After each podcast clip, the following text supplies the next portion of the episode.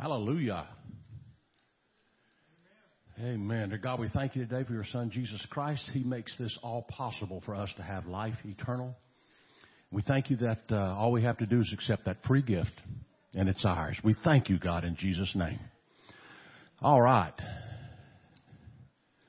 I don't know if anyone, I just don't know anyone that wants to get into a head-on collision.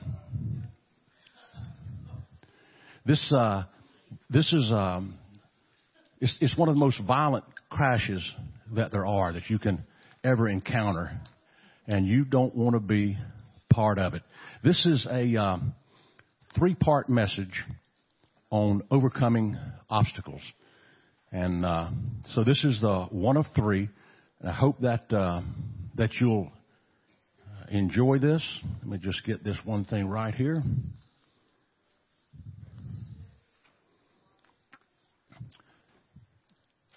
So, everybody has to overcome obstacles at one point in their life or another. And uh, this series is helping us understand how to overcome obstacles. Last last week, you know, obstacles come in different sizes and shapes, colors. They come at different times. They come at you different ways. Sometimes you know they're coming, you can see them. Other times you don't. And what you have to do is be able to understand how God wants you to overcome obstacles. Last week we talked about a um, a man who was paralyzed.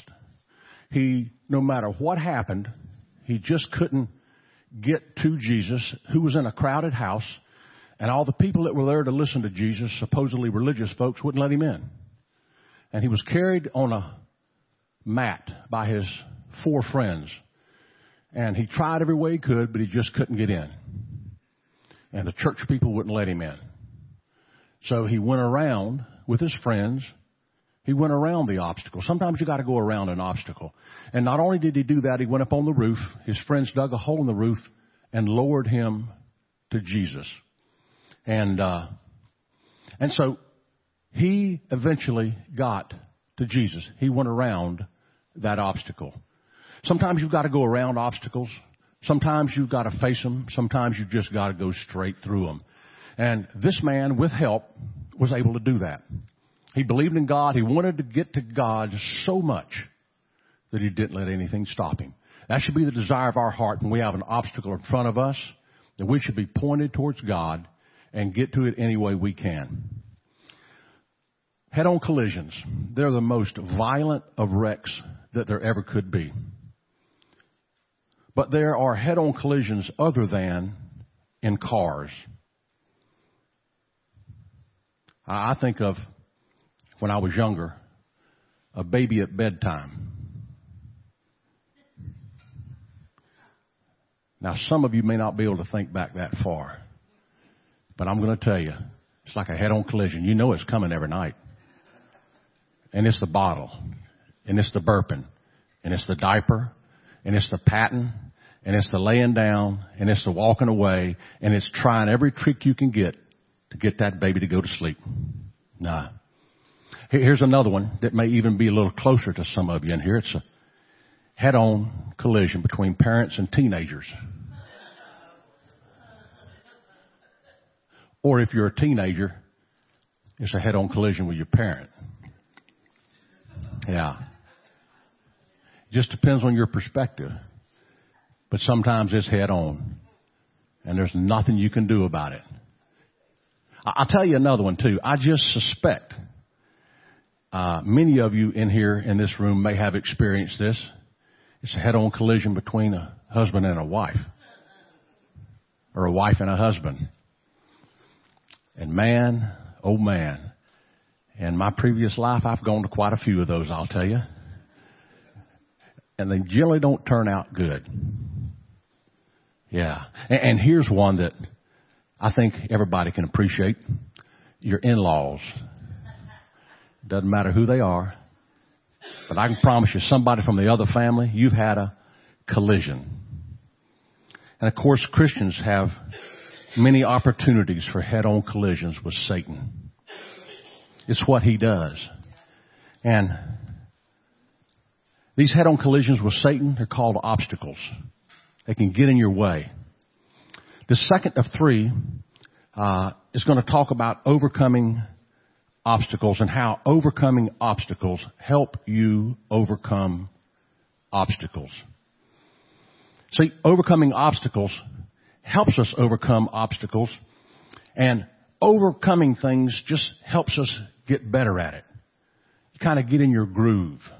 And once you've overcome an obstacle, you've got some momentum build up and you can move to the next obstacle and move to the next obstacle because obstacles are a for sure thing in life, especially in the Christian life when you're going to face resistance at every corner.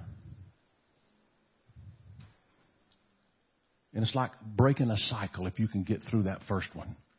And when you can get through that next one, you break another cycle. Now, this story today, there's a lot of different ways for me to approach this story. It's a story that I think everybody knows is one of the most cherished Bible stories that are taught for young ones. And uh, it's a story about a king, David, and a giant Goliath.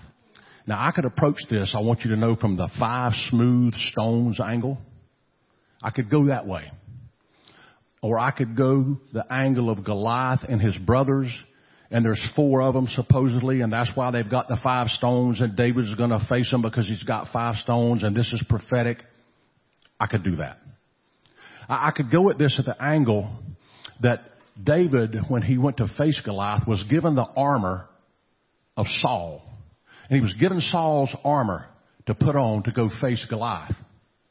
And I'll tell you, when you're facing things, you, you're not going to be able to put on your mama or your daddy's armor.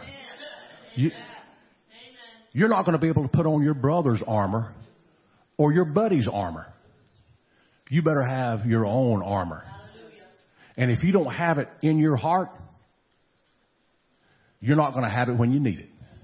Because obstacles will come up in a second. I could, I could go that, that angle with it.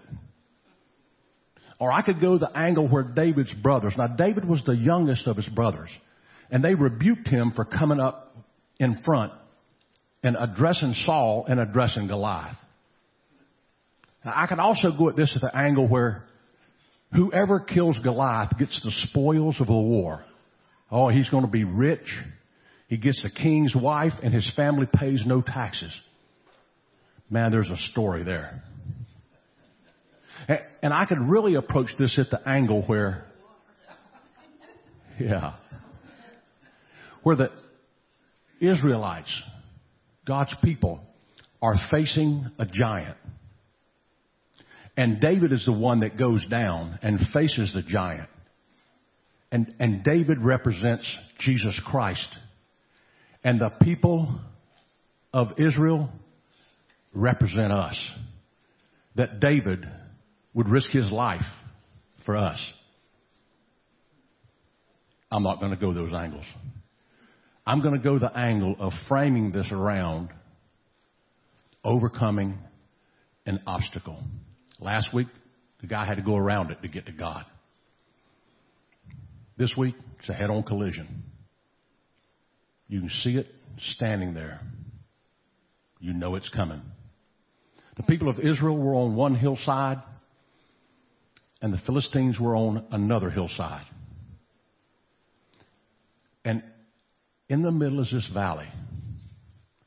And I want you to know that each day, twice a day, in the morning and in the afternoon, this giant, Goliath, he would come down and he would shout out across the valley. Now, this guy in all intents and purposes, when you research this, he was about nine foot nine inches tall. Think of the tallest NBA player you can think of. Yeah, he was taller. Ten foot rim. He he can just lift up the ball to dunk it. He was so big that his armor alone weighed approximately 200 pounds. If you're not up on your shekels and the weights, about 200 pounds. He was an obstacle. And here's what 1 Samuel 17, 8 and 9 says about this. Goliath stood and shouted to the ranks of Israel, Why don't you come out and line up for battle?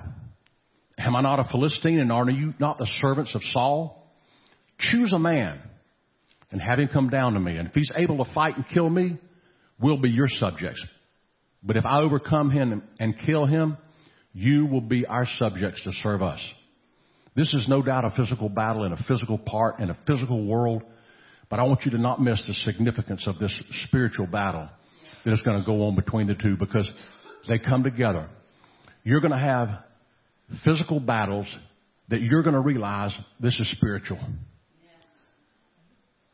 And it's going to be more than just a fist fight. It's going to be more than just a disagreement. You've got to set in your mind before the obstacle comes how you're going to how you're going to act, how you're going to believe, what you're going to do. People of Israel had gotten out of captivity for 400 years, and this man comes out and demoralizes the Israelites. I mean, when he demoralizes them, they're afraid of him. And first, it's so demoralizing to them for 40 days and 40 nights that he may not have to fight. Obviously, they're, they're afraid. See, this is what Satan will do to us. When we're facing an obstacle, Satan, he goes about as a roaring lion, seeing who can, he can consume. Just the sound of the lion roaring makes many prey just freeze. That's what Satan does. And in Samuel 17:11, 1 Samuel, on hearing the Philistines' words, Saul, the leader, and all of the Israelites were dismayed and terrified. Just those two words, dismayed and terrified. It sounds like there's just dismayed and terrified, but it means frozen with fear. It means panic. It means broken into pieces. It also means you can lose heart. And it says for 40 days a Philistine came forward every morning and every evening and he took his stand. 40 days is a number of testing in the Bible. 40 days, 40 nights. 400 years. 40 years is a generation. 40 is a number of testing. And you can bet your life on the fact that these men that were standing there for battle, it came at them day after day after day. And you know, as you look at an obstacle, the longer you look at it, the bigger it gets. The longer you let it go and don't do anything, the bigger it gets. I want to relate it to like a cancer. It grows and it grows. And if you don't do something, it's going to keep growing. Some people in this room have had debilitating cancer and they did something about it. They faced it head on. They took action. They persevered. 40 days the Philistine came forward every morning and every evening and took a stand. So young David was taking care of sheep. He was the youngest. He left where he was taking care of sheep at his father's instruction to take food to the front lines. And that's what he did. Some of the uh, research says that he was a teenager. And it says whenever the Israelites saw the man Goliath, they fled from him. Sounds like a good army, huh? Doesn't sound like a Marine. You've heard of the fight or flight syndrome. This nervous system dumps adrenaline in you, and you can freeze up or you can run. I mean, they would just see him. When they saw the man, they fled from him in great fear. Satan wants you to be afraid. And David said to Saul, Let no one lose heart on account of this Philistine. Your servant will go and fight him. Now, I'm going to stay away from the brother part right here where they rebuked him for coming up and just wanting to see the battle and you just want to come up here and see a fight. That's the only reason you need to get back to the sheep. See you later. Good thing he didn't listen to that. Good thing he did what God was telling him to do. Good thing that he did not leave and flee at his brother's instruction. Look, you, you can listen to your family when God's speaking to you, but they're not God. You make a choice who you're going to listen to. And if it's not God, and it's some good advice, Pastor Bonnie was talking about it this morning, you got to be around the right kind of people to have the right kind of message come into you. David and Saul had a relationship. David previously was selected to play the harp, and he was also an armor bearer for Saul. Look, you can be in the background one minute, and in the very next moment, you're at the forefront. You, you can be backstage one day because they don't have a because they have a drummer, and then you show up and they don't have a drummer, and you're back here with a pair of sticks in your pocket, and you come up. Here's what Saul said to David, as David said, "I'm not going to listen to this man. He's he's cursing the living God." He said this. You are not able to go out against a Philistine and fight him. You're only a young man, and he has been a warrior from his youth. You see, some people may think you're too young or you're too old. But they may think you don't have enough experience. You haven't gone through enough. Or, or you may think, I haven't done this before. I've never confronted this before. I don't know if I can do this or not. I can remember clear as a bell when my wife called with a young boy, 11 months old. She said, This boy needs a home. She said, Just listen to me. Give me one minute to speak. And as the phone is against my ear, she's saying, We need to help this boy. His mother they don't know where his father is. He's, and all I could hear God saying was, yeah, just, just tell her okay. And I'm thinking, well, how am I going to pay for medical? How am I going to pay for food? How am I going to pay for college? How am I going to pay for, how am I going to pay for, how am I going to pay for, what am I going to do? What am I going to do? I'm a lot older now. And God was just saying, I got it. I got it. I said, bring him home, honey. Boom. Just bring him home. Yeah. God has adopted us. We have inherited what he has. And David knew that. You see, man looks on the outside, but God looks at the heart. Overcoming obstacles helps you overcome obstacles. Think of the obstacles that you faced. And you may have won them or lost them. But regardless, you've confronted them. You've learned from the win. You've learned from the loss. You got to keep moving. But David said to Saul, 1 Samuel 17, 34, 36, Your servant has been keeping his father's sheep. And I want you to pay attention to what David did. You know, 1 Corinthians say you don't count wrongs, but you rejoice in rights. But David said to Saul, Your servant has been keeping his father's sheep. And as David's saying this, I can see him being filled up with the Holy Spirit. He said, When a lion or a bear came and carried off a sheep from the flock, I went after it. I struck it and I rescued the sheep from its mouth. And when it turned on me, I seized it by its hair, which he's about to do. I struck it and killed it. David said, Your servant has killed both the lion and the bear. This uncircumcised Philistine, he's going to be like one of them. You need to think about one of them. What's the one of them that you've conquered before? Because this next battle that you're going to have to face, you need to say, yeah, you're going to be one of them. An obstacle can define you. Nine foot nine inches, a warrior since his youth, a booming voice to be heard across the valley.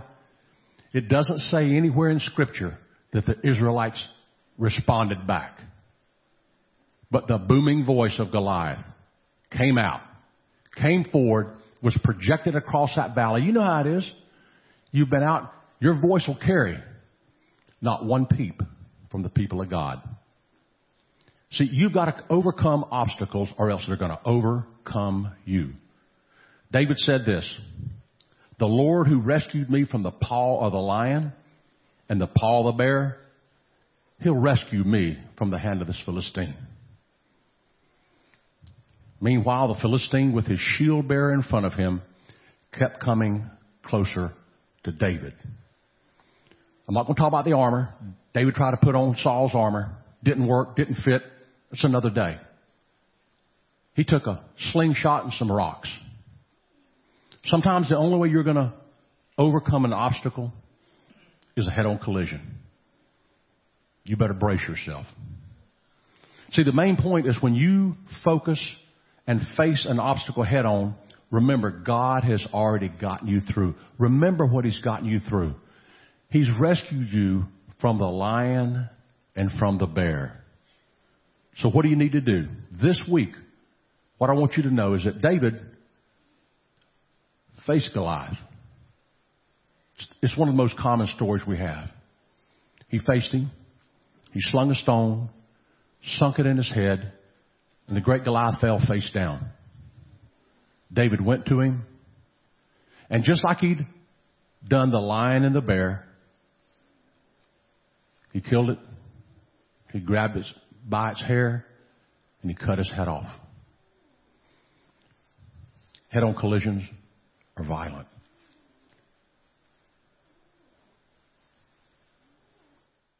You've got to fight to get through obstacles. This week, all of you in here have overcome obstacles. All of us have faced them. Be thinking about the obstacles that you've faced. And what I want you to do is do what David did in his head on collision with Saul. He says,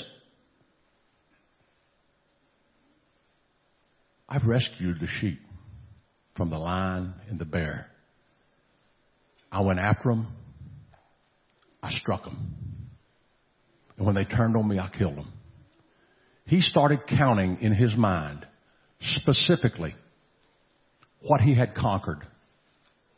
What I'd like you to consider this week.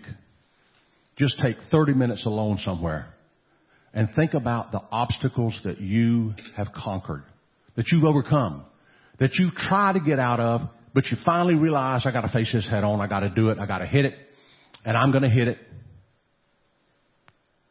It may be a divorce. It may be financial. It may be medical. It may be spiritual. Maybe a relationship that was broken. It might be some way of thinking that you finally had to confront it in your life and say, man, I got, I got to face this. Think of everyone you can and count it. Count it. Why do you need to do this? Here's what James 1 says in Revised Standard.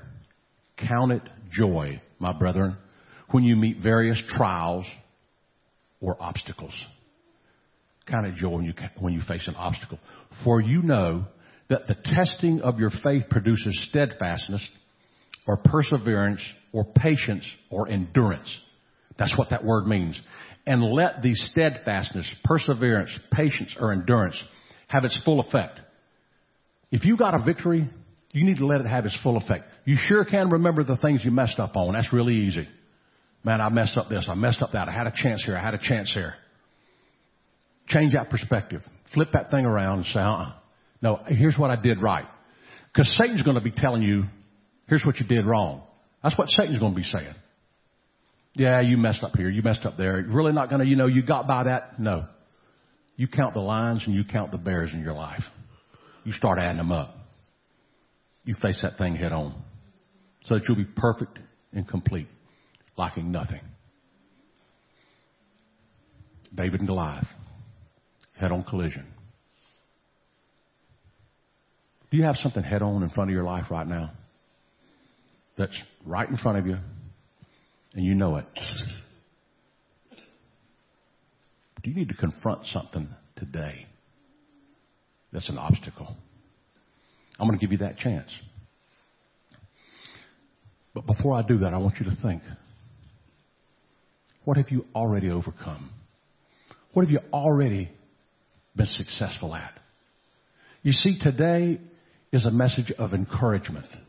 No matter what you face, no matter how you face it, God is there for you. He's there with you. He wants to come up beside you and help you. Last week, had to go around an obstacle. This week is head on. Next week, got to go straight through them. Dear God, I, I thank you today for this small example of being able to count what we've overcome. Father, we know that obstacles can define us, just like it defined David this day, who listened to your voice, who took your courage, and he mixed it with his courage and faith. And he met the obstacle head on. I thank you for that, God, that you can help us with obstacles no matter which way they come at us. And I thank you, Lord. Father, for those here that don't know Jesus Christ, their biggest obstacle is death, spiritual death separated from God. So if you're here or listening and you have not given your life to Jesus Christ, that obstacle is in front of you. Come to, come to God. He stands at the door. He's waiting. And if you're a mature Christian here and you have had obstacles that you don't know how you're going to overcome them, I want to encourage you today. You can go around, you can hit them face on, or you can go straight through them. God's got the answer for you. So wherever you are, just bow your head. Say, God, I'm going to count these things that I've done right. I'm going to count these things that I've overcome already. And I'm going to put them in my memory. I'm not going to put the defeats. Love doesn't count wrongs. It rejoices in the right.